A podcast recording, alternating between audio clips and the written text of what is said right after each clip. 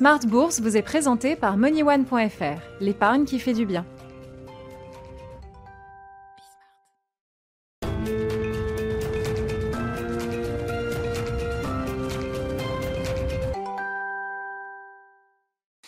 Smart Bourse, c'est votre double dose quotidienne de marché en direct sur Bismart à la mi-journée, 12h30, 13h et la grande édition du soir à partir de 18h30, le grand digest de l'information économique, financière et boursière pendant une heure. Au sommaire de cette édition de la mi-journée, la santé de Donald Trump qui reste le focus de court terme pour les investisseurs en ce début de semaine après une communication un peu confuse sur l'état de santé du président américain ce week-end. Le marché attend que Donald Trump puisse peut-être retourner à la la Maison Blanche dès aujourd'hui sur fond de discussions budgétaires qui se poursuivent entre les démocrates de la Chambre et la Maison Blanche. Nancy Pelosi, speaker des démocrates à la Chambre des représentants, signalait que l'hospitalisation de Donald Trump changeait la dynamique de ces discussions. Hein. Ça reste une source d'espoir et d'attention importante pour les investisseurs. On verra ce que nous réservent donc ces discussions sur un nouveau plan de relance budgétaire aux États-Unis après des chiffres d'emploi vendredi qui montrait quand même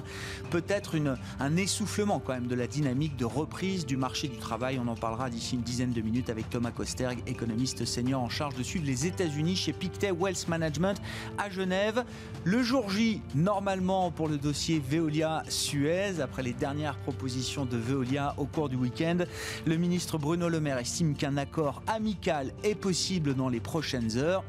En attendant, du côté de Suez, on reste ferme. à La direction de Suez a rejeté les dernières propositions de Veolia qui s'engageait notamment à ne pas lancer d'OPA hostile sur le reste de la participation, sur le reste des actions Suez si jamais Veolia réussissait à acquérir le bloc d'environ 30% détenu par Engie. Le dossier continue donc avec peut-être une, une réponse dans les prochaines heures. Et puis comme chaque lundi à la mi-journée, le plan de trading de la semaine, c'est Romain Dobré qui nous accompagnera d'ici quelques minutes membre de la cellule Info d'experts de Bourse Direct.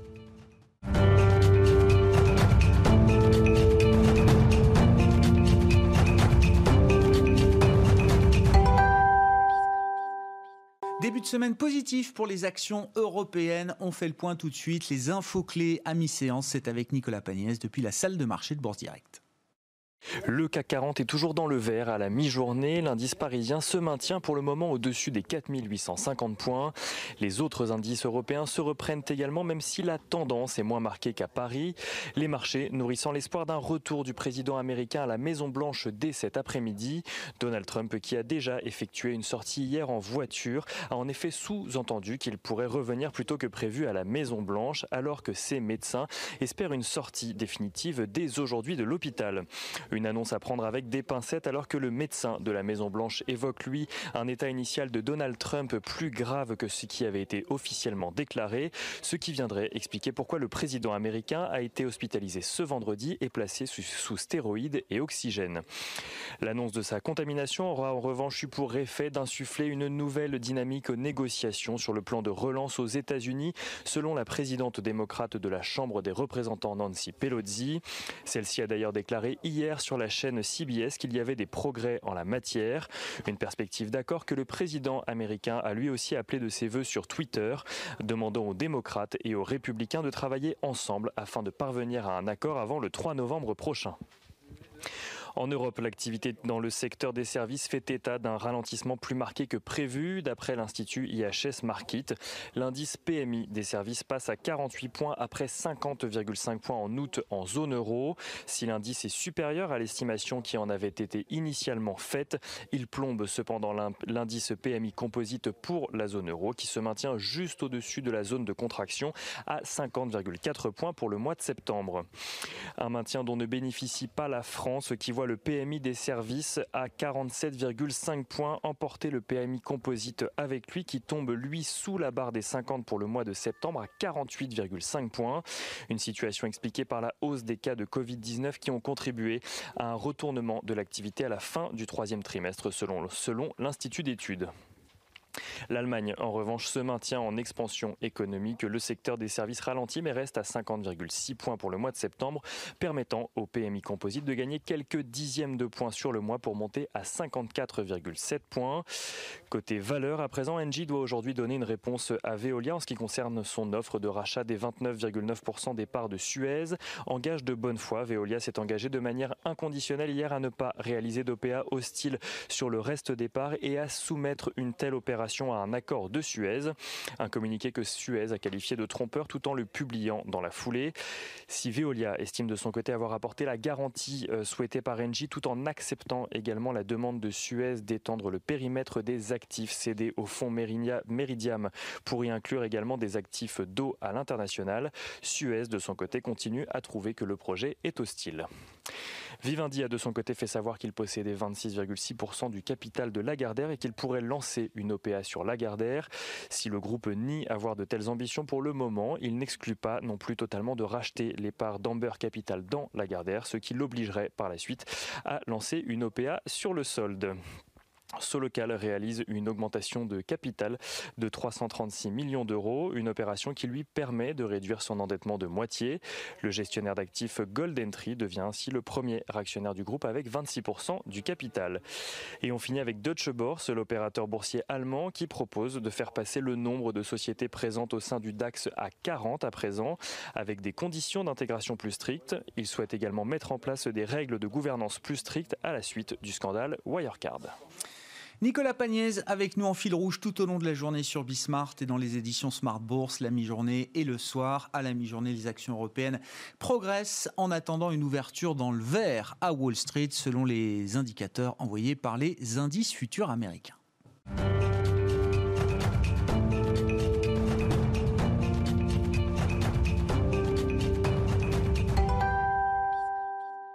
Que dire de ces marchés en ce début de semaine? C'est le plan de trading comme chaque lundi à la mi-journée avec les équipes de Bourse Direct et on retrouve Romain Daubry en plateau, membre de la cellule info d'experts de Bourse Direct. Bonjour et bienvenue Romain. Bonjour Grégoire. Force est de constater déjà que l'hospitalisation de Donald Trump survenue euh, vendredi n'a pas créé énormément de remous sur le marché. Ça n'est pas un événement de marché en tant que tel a priori. Non, manifestement un événement technique. Euh, ça a permis de déclencher un, mouvement technique assez parfait. On avait évoqué un trading range qui reste donc pour cette semaine le, même euh, sur l'indice CAC 40, 4000 754 points en bas. On est descendu à 4752 points hmm. et demi. Donc autant dire que le, niveau est bien respecté. Et pour remonter à 4864 points avec une extension à 68, on a vu 72 et demi, je crois, vendredi. Euh, voilà, on est en train de s'attaquer à ce niveau pour l'instant. Ça, c'est peut-être intéressant. On y va doucement avec peu de volume. Il faut le rappeler, vendredi, le mouvement s'est fait avec 2 milliards 600 millions d'euros euh, traités sur l'indice CAC 40 cash, donc c'est euh, moins euh, et inférieur d'un tiers au moins au volume moyen. Donc vraiment un, non-événement de marché. Ouais, pour ce qui était quand même une grosse journée vendredi, hein, on a eu le rapport mensuel sur l'emploi aux États-Unis, l'hospitalisation de Donald Trump face à sa positivité au Covid. Ça n'a pas déclenché d'arbitrage massif de la part des investisseurs, hein, qui sont restés plutôt calmes par rapport à cette situation. Bah, extrêmement calme. En fait, on a ouvert bas et on est remonté tout doucement tout au long de la séance. Alors, on aurait pu espérer que ce soit un mouvement d'achat à bon compte ou quelque chose. Avec 2,6 milliards de volume, on ne peut pas vraiment considérer que c'est le cas quand on observe la, position ouverte sur le, contrat à terme sur l'indice CAC 40 sur une semaine, donc par rapport à lundi soir, il y a 18 000 contrats futurs de moins. Ça porte la position globale à 241 000 contrats. Alors on est vraiment dans un contexte où les investisseurs se, vraiment, se mettent en retrait. Euh, et alors qu'on est à 10 jours, enfin 15 jours de, la clôture des marchés dérivés, donc on pourrait imaginer un peu plus d'activité. C'est pas vraiment le cas. Ça se passe plutôt euh, en retrait. On sort un peu du marché, on déboucle des positions qui étaient à la faveur un peu des vendeurs, donc moins de pression baissière. Ça, c'est toujours le cas. On le constate un peu ce matin. On attaque le haut du trading range tout doucement avec des cibles et des extensions possibles à 4937, 4973 points. Enfin, on y va quand même très très doucement et sans volume, sans gros soutien. Pas beaucoup de, pas beaucoup de changements peut-être un peu sur les secteurs, mais ce n'est pas, pas énorme pour l'instant. Marché lent, assez peu d'intérêt en ce début de semaine, pour une semaine qui ne sera pas une grande semaine quand on regarde l'agenda des événements ou l'agenda statistique. Alors pour les entreprises, il faudra attendre encore la semaine prochaine avant d'avoir les premiers grands résultats trimestriels des, des, grands groupes américains. Pour le reste, c'est vrai que l'agenda de la semaine n'est pas, euh, est pas très significatif, euh, Romain. Non, probablement pas non plus. Déjà, on fait en l'absence des, des, Chinois qui sont fermés pour, pour, toujours pour la fête nationale jusqu'à jeudi soir prochain. Donc attention à la réouverture vendredi, mais pas grand-chose. Et du côté du, calendrier, non. Alors il y aura cet après-midi les PMI des services aux États-Unis à 16h. Ça, ça peut euh, évidemment, c'est ce qu'on considère comme un indicateur avancé de l'activité, hein, l'indice des directeurs d'achat. Euh, on va voir euh, comment ça se comment ça se comporte et si on, arrive à rester en zone d'expansion légère. Hein, c'était un peu au-delà de 56, donc légère expansion qu'il faut, il faut maintenir ça. Euh, sinon, pas grand-chose non plus. Moi, je regarderais quand même vendre euh, mercredi soir, le, le je ne serai pas le seul, mais le, le, compte-rendu du, du, FOMC. Euh, c'est le compte-rendu de la dernière réunion, donc normalement, pas de, surprise. Hein, de la Fed, exactement. pas de surprise normalement, mais on se souvient qu'à fin août dernier, quand le, compte-rendu avait été publié, la lecture du détail avait provoqué un petit mouvement de crispation sur les marchés et le début d'un mouvement de baisse qui s'était déclenché. Alors, est-ce que c'était ça précisément qui avait déclenché toute la baisse? En tout cas, les, les les, observateurs vont être prudents à, ce moment-là. Il y a toujours beaucoup de sensibilité des investisseurs sur la dynamique des politiques monétaires. C'est vrai que la dernière réunion de la Fed, c'était 15-16 septembre. Il y avait eu un peu de déception. Alors, Jérôme Powell nous dit que la Fed sera toujours là quand il le faut et euh, ou que, ou que nécessaire. Mais en même temps, il nous dit on a déjà beaucoup fait, ça va être difficile d'en faire beaucoup plus. En tout cas, dans les instruments qu'on utilise, n'attendez pas de grandes nouveautés désormais. On, a l'impression quand même que du point de vue des banques centrales, la Fed en premier, le, moment des, grandes actions, des grands coups d'éclat, pardon, est un peu passé. Hein. Bah oui, c'était quand même trois fois, euh, en, enfin en trois mois, on avait injecté l'équivalent de ce qu'on avait injecté en dix ans précédemment. Oui, c'est ça, 3 000 milliards de dollars à peu près milliards pour le gonflement du bilan de la Fed. Donc oui, euh, des grands coups plus supérieur à celui-là, j'imagine pas, et je pense que le marché s'y attend pas non plus. En revanche, oui, il y a l'intervention de, de, Jérôme Powell demain, euh, qui doit euh, prononcer un discours. On va, le, on va le regarder aussi, bien évidemment, dans le calendrier de la semaine. Mais pas beaucoup de drivers non plus cette semaine de ce côt-là, effectivement, calendrier pas très chargé. Euh, toujours les chiffres de l'emploi le jeudi après-midi, les chiffres hebdomadaires de l'emploi aux États-Unis, qui, qui, sont quand même un, un, facteur important et qui est observé évidemment par les membres de la Fed aussi. Bon, la Fed, les banquiers centraux hein, en général qui s'exprimeront tout au long de la semaine. Alors demain, vous l'avez signalé, Jérôme Powell qui, euh, euh, livrera quelques remarques à l'occasion d'une euh, réunion. Philippe Lane également, chef économiste de la Banque Centrale Européenne, qui sera présent demain à cette réunion.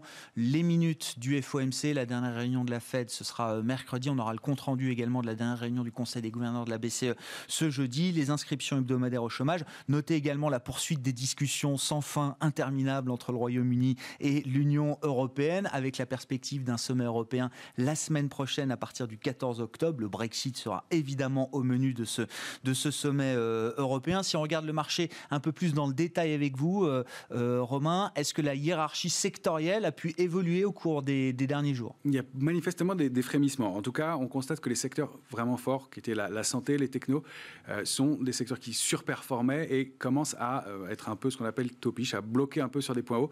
Ils sont moins surperformants, ils bloquent un peu et la semaine dernière, ils ont légèrement sous-performé.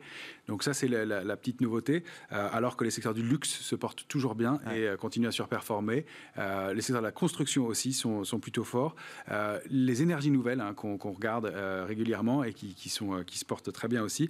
les utilities, l'automobile, et ça c'est un peu une surprise, mais il faut le voir de façon globale et européenne, le secteur automobile est un secteur qui surperforme en ce moment globalement. Alors évidemment, si vous regardez Renault ou Peugeot, c'est moins flagrant encore que Peugeot, mais c'est surtout les équipementiers automobiles et puis et, donc ce secteur de façon un peu qui, donne des, des signaux de surperformance par rapport à son indice de base, euh, par, rapport, par au CAC 40. Il faut regarder le secteur automobile au, sens européen du terme, hein, c'est-à-dire notamment avec les constructeurs euh, allemands, et puis au-delà des seuls constructeurs, il faut regarder aussi les équipementiers, mais ça fait un mois et plus maintenant que vous nous parlez de ce secteur euh, automobile pour nous dire, alors il y a un mois, il va peut-être se passer des choses, euh, il y a euh, un peu moins d'un mois euh, pour nous dire, des choses sont en train de se mettre en place en regardant les équipementiers automobiles notamment. Un mois après, vous confirmez qu'il se passe des choses dans ce secteur automobile. Il se passe des choses, voilà. alors c'est, il faut prendre un peu de recul parce que la, photographie et les valeurs individuellement sont, donnent des, signes trompeurs, mais quand on regarde le secteur et un panier d'actions global sur l'Europe, oui, ça surperforme clairement l'indice parisien. Donc ça, c'est un, des, éléments qui, qui bougent parmi les, secteurs euh, on voit des frémissements aussi, et ça c'est un petit peu nouveau, euh, du côté des télécoms et des médias, euh, ce qui n'était pas le cas les semaines précédentes.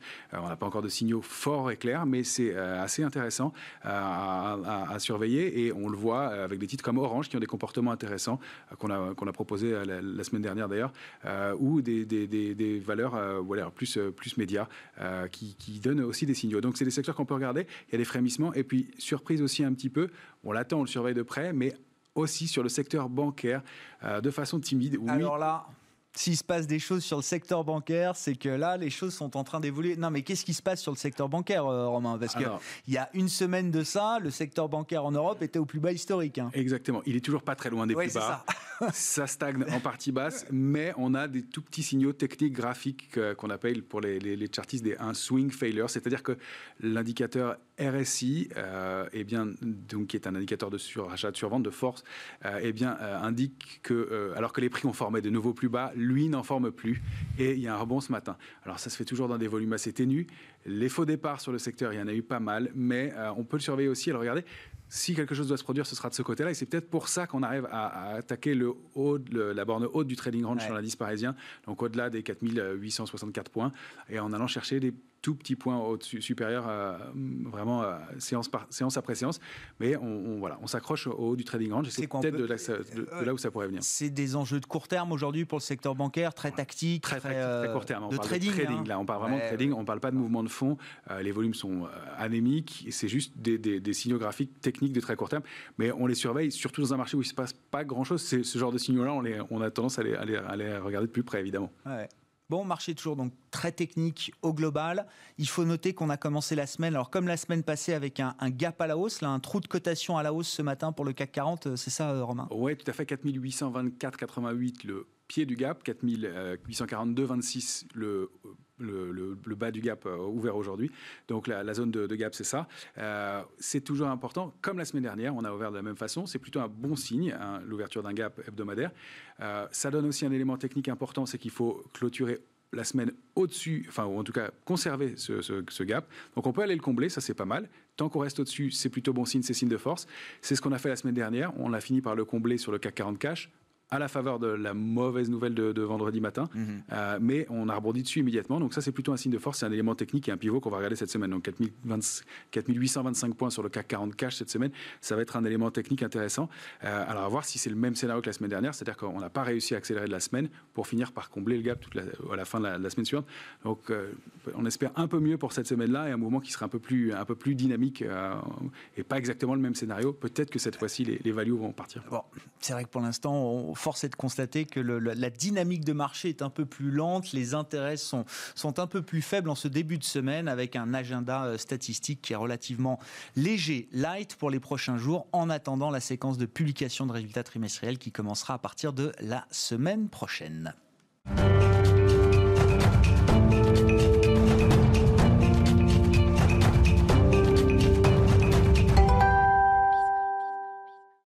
Comme chaque lundi, dans Smart Bourse euh, à la mi-journée, c'est Thomas Coster qui est avec nous par téléphone, économiste senior en charge de suivre les États-Unis pour Pictet Wealth Management à Genève. Bonjour et bienvenue euh, Thomas.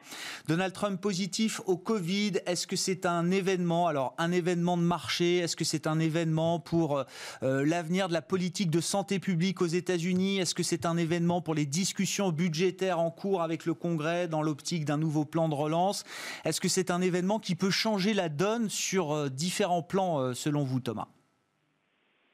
Alors c'est certainement un événement euh, médiatique, mais il faut faire attention à tirer trop de, conclusions. Hein. Euh, pour l'instant, ce, qui est, ce qui est sûr, hein, ce qu'on sait, c'est que dans les sondages les plus récents, alors avant l'hospitalisation, mais après le premier débat, euh, Trump continue de, s'affaiblir hein, dans ses sondages. On a vu euh, ce week-end un, sondage du Wall Street Journal qui montre Biden en tête de 14 points, un sondage Reuters qui le montre en tête de 10 points. Euh, encore une fois, c'était avant l'hospitalisation, mais voilà, la performance au débat de la semaine dernière n'était pas, en tout cas, ne s'est pas révélée dans les sondages. deuxième point, c'est sûr qu'il y a une, comme une crainte du virus à Washington, une crainte qui a été clairement mise en exergue par le fait que le président l'ait attrapé, et du coup, ça peut handicaper euh, notamment le passage de ce fameux paquet fiscal euh, on sait notamment hein, que le leader du Sénat euh, a décidé d'ajourner les sessions du, Sénat à, plus tard. On sait qu'il y avait beaucoup de sénateurs qui étaient présents lors de la cérémonie hein, pour la Cour suprême hein, qui, a eu lieu à la Maison Blanche la semaine dernière. Euh, et donc il y a quand même, donc à la fois le Sénat ne pourrait ne, pas siéger pendant quelques jours. Deuxièmement, les, négociations qui, ont lieu et qui avaient lieu en physique entre notamment les démocrates et les républicains et la Maison Blanche, bah forcément ça peut mettre un coup d'arrêt à ces discussions et donc à la perspective d'un nouveau paquet fiscal qui reste un énorme driver macro, mais aussi des, marchés dans les, dans, les, dans les prochains jours. Est-ce que vous diriez que les chances d'obtenir ce paquet fiscal, alors ça devient l'arlésienne, on en parle toutes les semaines avec vous, Thomas, avant l'élection, est-ce que ces chances-là, elles ont un peu augmenté? Pas du tout. Comme vous le dites, hein, Nancy Pelosi et sa contrepartie à la Maison-Blanche, Steven Mnuchin, se, se consultent régulièrement. Nancy Pelosi tient plutôt un, un discours qui permet de nous tenir en haleine d'une certaine manière. Oui, tout à fait. Alors, euh, euh, je pense que alors, la réponse, c'est ça va être difficile avant les élections, euh, franchement. même si moi, je pense toujours qu'il peut y avoir une fenêtre après les élections, parce que les lignes bougent. On voit que l'équipe de Trump va de plus en plus en la direction des, démocrates. Notamment, ils acceptent que dans ce paquet fiscal, il y ait de l'aide pour les, les, les villes Hein, notamment qui sont tenus par les, par les démocrates, parce que comme vous le savez, hein, mm. les républicains dénoncent dans ce paquet fiscal euh, euh, un, fameux bail-out hein, des villes démocrates. Donc c'est ça qui pose euh, problème, non seulement donc la taille du programme, mais aussi voilà les, les composantes. Donc je pense que entre les lignes, eh ben, justement les lignes bougent et on, on peut s'acheminer vers un accord, même si la fenêtre de tir est assez ténue mais il peut se passer quelque chose, y compris euh, euh, avant la fin de l'année. Je rappelle que le Congrès continue à siéger après les élections, c'est ce qu'on appelle la lame duck session, hein, c'est-à-dire la session euh, où le, nouveau congrès, le nouveau congrès n'arrivera que en, janvier. En, général, c'est là où il se passe le plus de choses, hein, ah parce qu'évidemment, il n'y a plus de contraintes politiques et c'est là où tout d'un coup toutes les lois sont sont, sont, votées. donc voilà, j'ai bon espoir, mais en effet, pour l'instant, comme vous dites, c'est l'arlésienne. Oui, effectivement, mais que ce soit avant ou juste après les élections, ça, ça resterait un timing peut-être euh, acceptable. Alors, notamment pour des Américains qui euh, peut-être euh, risquent de perdre un peu confiance. Et on l'a rappelé souvent avec vous, la confiance, là, ça devient un élément clé avec une dynamique de l'emploi. Alors, je sais que les économistes nous disent qu'elle s'essouffle un petit peu. Ce qui est quand même marquant dans les derniers chiffres d'emploi qu'on a vus, euh, Thomas, c'est ce taux de chômage euh, qui a atteint son pic à près de 15% euh, au mois d'avril, je crois, aux États-Unis, qui est retombé en septembre sous les 8%, ce que personne n'imaginait il y a encore quelques mois. Hein. Alors euh, voilà, mais je préférais euh, regarder le verre à, moitié vide plutôt qu'à moitié plein. Euh, c'est-à-dire qu'on était déjà pour pour pour la réélection de Trump, hein, statistiquement parlant et historiquement parlant, quand le taux de chômage monte à ce point, hein, et je rappelle qu'il était à moins de 4% hein, avant le coronavirus, on était au, complet plein emploi. Là, on est à 16,9%, qui pour les États-Unis reste très élevé, puisqu'en plus le taux de chômage, il y a beaucoup de, chômeurs qui deviennent permanents. Donc il y a quand même un choc assez fort sur le marché de de, de, de l'emploi. Euh, je, rappelle que donc quand ce taux de chômage augmente de cette façon-là, en général, c'est pas bon pour la réélection. On l'a vu avec Jimmy Carter, on l'a vu avec George Bush père euh, au début des années 90. Euh, donc là, statistiquement, c'est pas bon pour Trump. Maintenant, sur l'économie elle-même, moi, je continue de penser qu'il y a un essoufflement. On le voit dans plein d'indicateurs. On l'a vu notamment sur la création d'emplois. Je rappelle que la création d'emplois euh, le mois dernier était moitié moindre que ce qu'on avait vu euh, il y a deux mois. Donc on a quand même un essoufflement des, créations euh, d'emplois et on le voit aussi dans les demandes, par exemple sur, les ventes de pétrole. Hein, on, le voit sur les demandes hebdomadaires au, chômage, mais on le voit aussi sur la, consommation qui commence aussi à s'essouffler. Donc voilà, je pense qu'en effet, les mauvais signaux économiques vont commencer aussi à agir sur les membres du Congrès, euh, quel que soit leur, euh, leur, euh, leur bord politique. Même si, en fait, quelque part, vous avez raison de, mentionner le taux de chômage qui baisse, parce que c'est, c'est un peu le problème, hein, puisque comme il baisse, il y a quand même certains membres du Congrès qui pensent qu'il y a une reprise en V et qui donc ne nécessite pas davantage d'aide, d'aide budgétaire. Donc, quelque part, c'est un peu cynique, mais il aurait fallu un rapport de l'emploi encore plus faible pour mettre tout le monde autour de la table. Ouais, c'est ça. Ne pas se laisser aveugler par ce taux de chômage, même si c'est vrai que voilà, spectaculairement, il est redescendu sous les 8%, mais ça masque quand même des fragilités derrière, vous le dites, sur ce, marché du travail américain. Est-ce qu'on y voit d'ailleurs un peu plus clair sur quel type de population, quel type d'emplois sont les plus menacés aujourd'hui de, pertes structurelles, euh, Thomas? Est-ce que ce sont les emplois les moins qualifiés? Est-ce qu'on retrouve aussi des problématiques d'emploi chez, euh, chez les plus qualifiés? Qu'est-ce qu'on peut dire de ce point de vue-là? Alors, ce qu'on peut dire, c'est que la crise du coronavirus amène des conséquences euh, structurelles. On voit que, euh, alors, le secteur le plus affecté, c'est le secteur des, loisirs euh, et, de ce qu'ils appellent hospitality, hein, toute, l'hôtellerie. Hein. Donc, hôtellerie, restauration, on est à des, pertes d'emplois, est, on est à 25% d'emplois en moins comparé au niveau pré-crise dans les, dans les activités de loisirs. Donc c'est très massif. Mais on voit, et je pense que c'est là où, il faut s'inquiéter, en effet, dans les dans les dans d'autres catégories et d'autres secteurs, on voit aussi des pertes d'emplois qui deviennent structurelles. Alors sur les autres secteurs, on est plutôt autour de moins 4% euh, par rapport au niveau pré-crise, mais ça reste, hein, ça reste beaucoup. Euh, et en effet, on voit que bah, dans, dans, de nombreux secteurs, les, créations d'emplois euh, s'essoufflent. Donc on a un hit assez structurel euh, du, euh, de, de, du coronavirus. Moi, ce qui m'inquiète le plus, comme vous le savez, c'est maintenant le risque de second tour sur l'investissement des entreprises. Parce qu'on a des entreprises qui deviennent euh, défiantes et qui pourraient se mettre à couper dans leurs investissements. Or, on sait que l'investissement d'aujourd'hui, c'est la croissance de demain. Or, voilà, c'est ça qui est inquiétant pour moi. Si les entreprises commençaient à vraiment couper dans les, dans les investissements, pour l'instant, ça n'a pas été forcément le cas, mais ça pourrait l'être bientôt. En tout cas, les signaux ne sont pas bons dans, dans ce, dans ce sens-là. Un dernier mot, Thomas, pour parler des, banquiers centraux, peut-être qui s'exprimeront cette semaine, Jérôme Powell demain, et puis on aura la, la, publication des minutes du FOMC, la dernière réunion de la Fed, 15 et 16 septembre dernier, ce mercredi soir. Euh, Thomas, bon, ils se sont tellement exprimés ces derniers temps, les banquiers centraux, est-ce qu'on peut attendre des évolutions encore dans leur discours cette semaine? Oui, je pense pas, pas vraiment, malheureusement, hein, parce que ce qu'on ce qu'on voit, c'est la Fed essaye de mettre l'accent sur le Congrès. Elle, elle, met la pression pour que le Congrès vote ce nouveau paquet euh, euh fiscal. Elle-même rechigne à faire davantage de, quantitative easing. Euh, mais je pense que finalement la Fed finira par craquer parce que la Fed c'est finalement toujours le, dernier recours et la pression des investisseurs sera telle qu'elle finira par euh, comme d'habitude, rajouter aux achats d'actifs et euh, voilà, tout rentrera dans l'ordre. On est dans une phase de résistance par rapport à ça, euh, mais euh, voilà, il y aura une phase d'acceptation et la Fed devrait, comme d'habitude, finir par remettre au pot. Donc je pense qu'en effet, on, aura plus de, de QE dans les, prochains mois, même si pour l'instant, elle le rejette. Bon, ce sont les réunions du mois de décembre hein, qui vont être importantes, je crois, pour la Fed et pour la Banque Centrale Européenne. C'est là où il y a des attentes particulières de la part des watchers, les Fed watchers et les ECB watchers qui nous prédisent effectivement que l'une et l'autre vont devoir remettre au pot à l'occasion de leur dernière réunion de l'année. Euh, la prochaine réunion de la Fed, ce sera juste au lendemain de l'élection présidentielle américaine. Hein. Ce sera une séquence euh, intéressante avec le vote le 3 et puis la réunion de la Fed 4 et 5 novembre prochain qui se déroulera peut-être sans avoir le, le nom effectif du euh, nouveau ou du prochain locataire de la Maison Blanche. Merci beaucoup Thomas. Thomas Kosterg avec, avec, nous par téléphone chaque lundi à la mi-journée dans Smart Bourse sur Bismart, économiste senior en charge de suivre les États-Unis pour Pictet Wealth Management à Genève. Les marchés américains en hausse, on attend une ouverture en hausse également pour Wall Street cet après-midi. Le, le Nasdaq futur progresse actuellement de 1%. Nous on se retrouve à 18h30 en direct sur Bismart.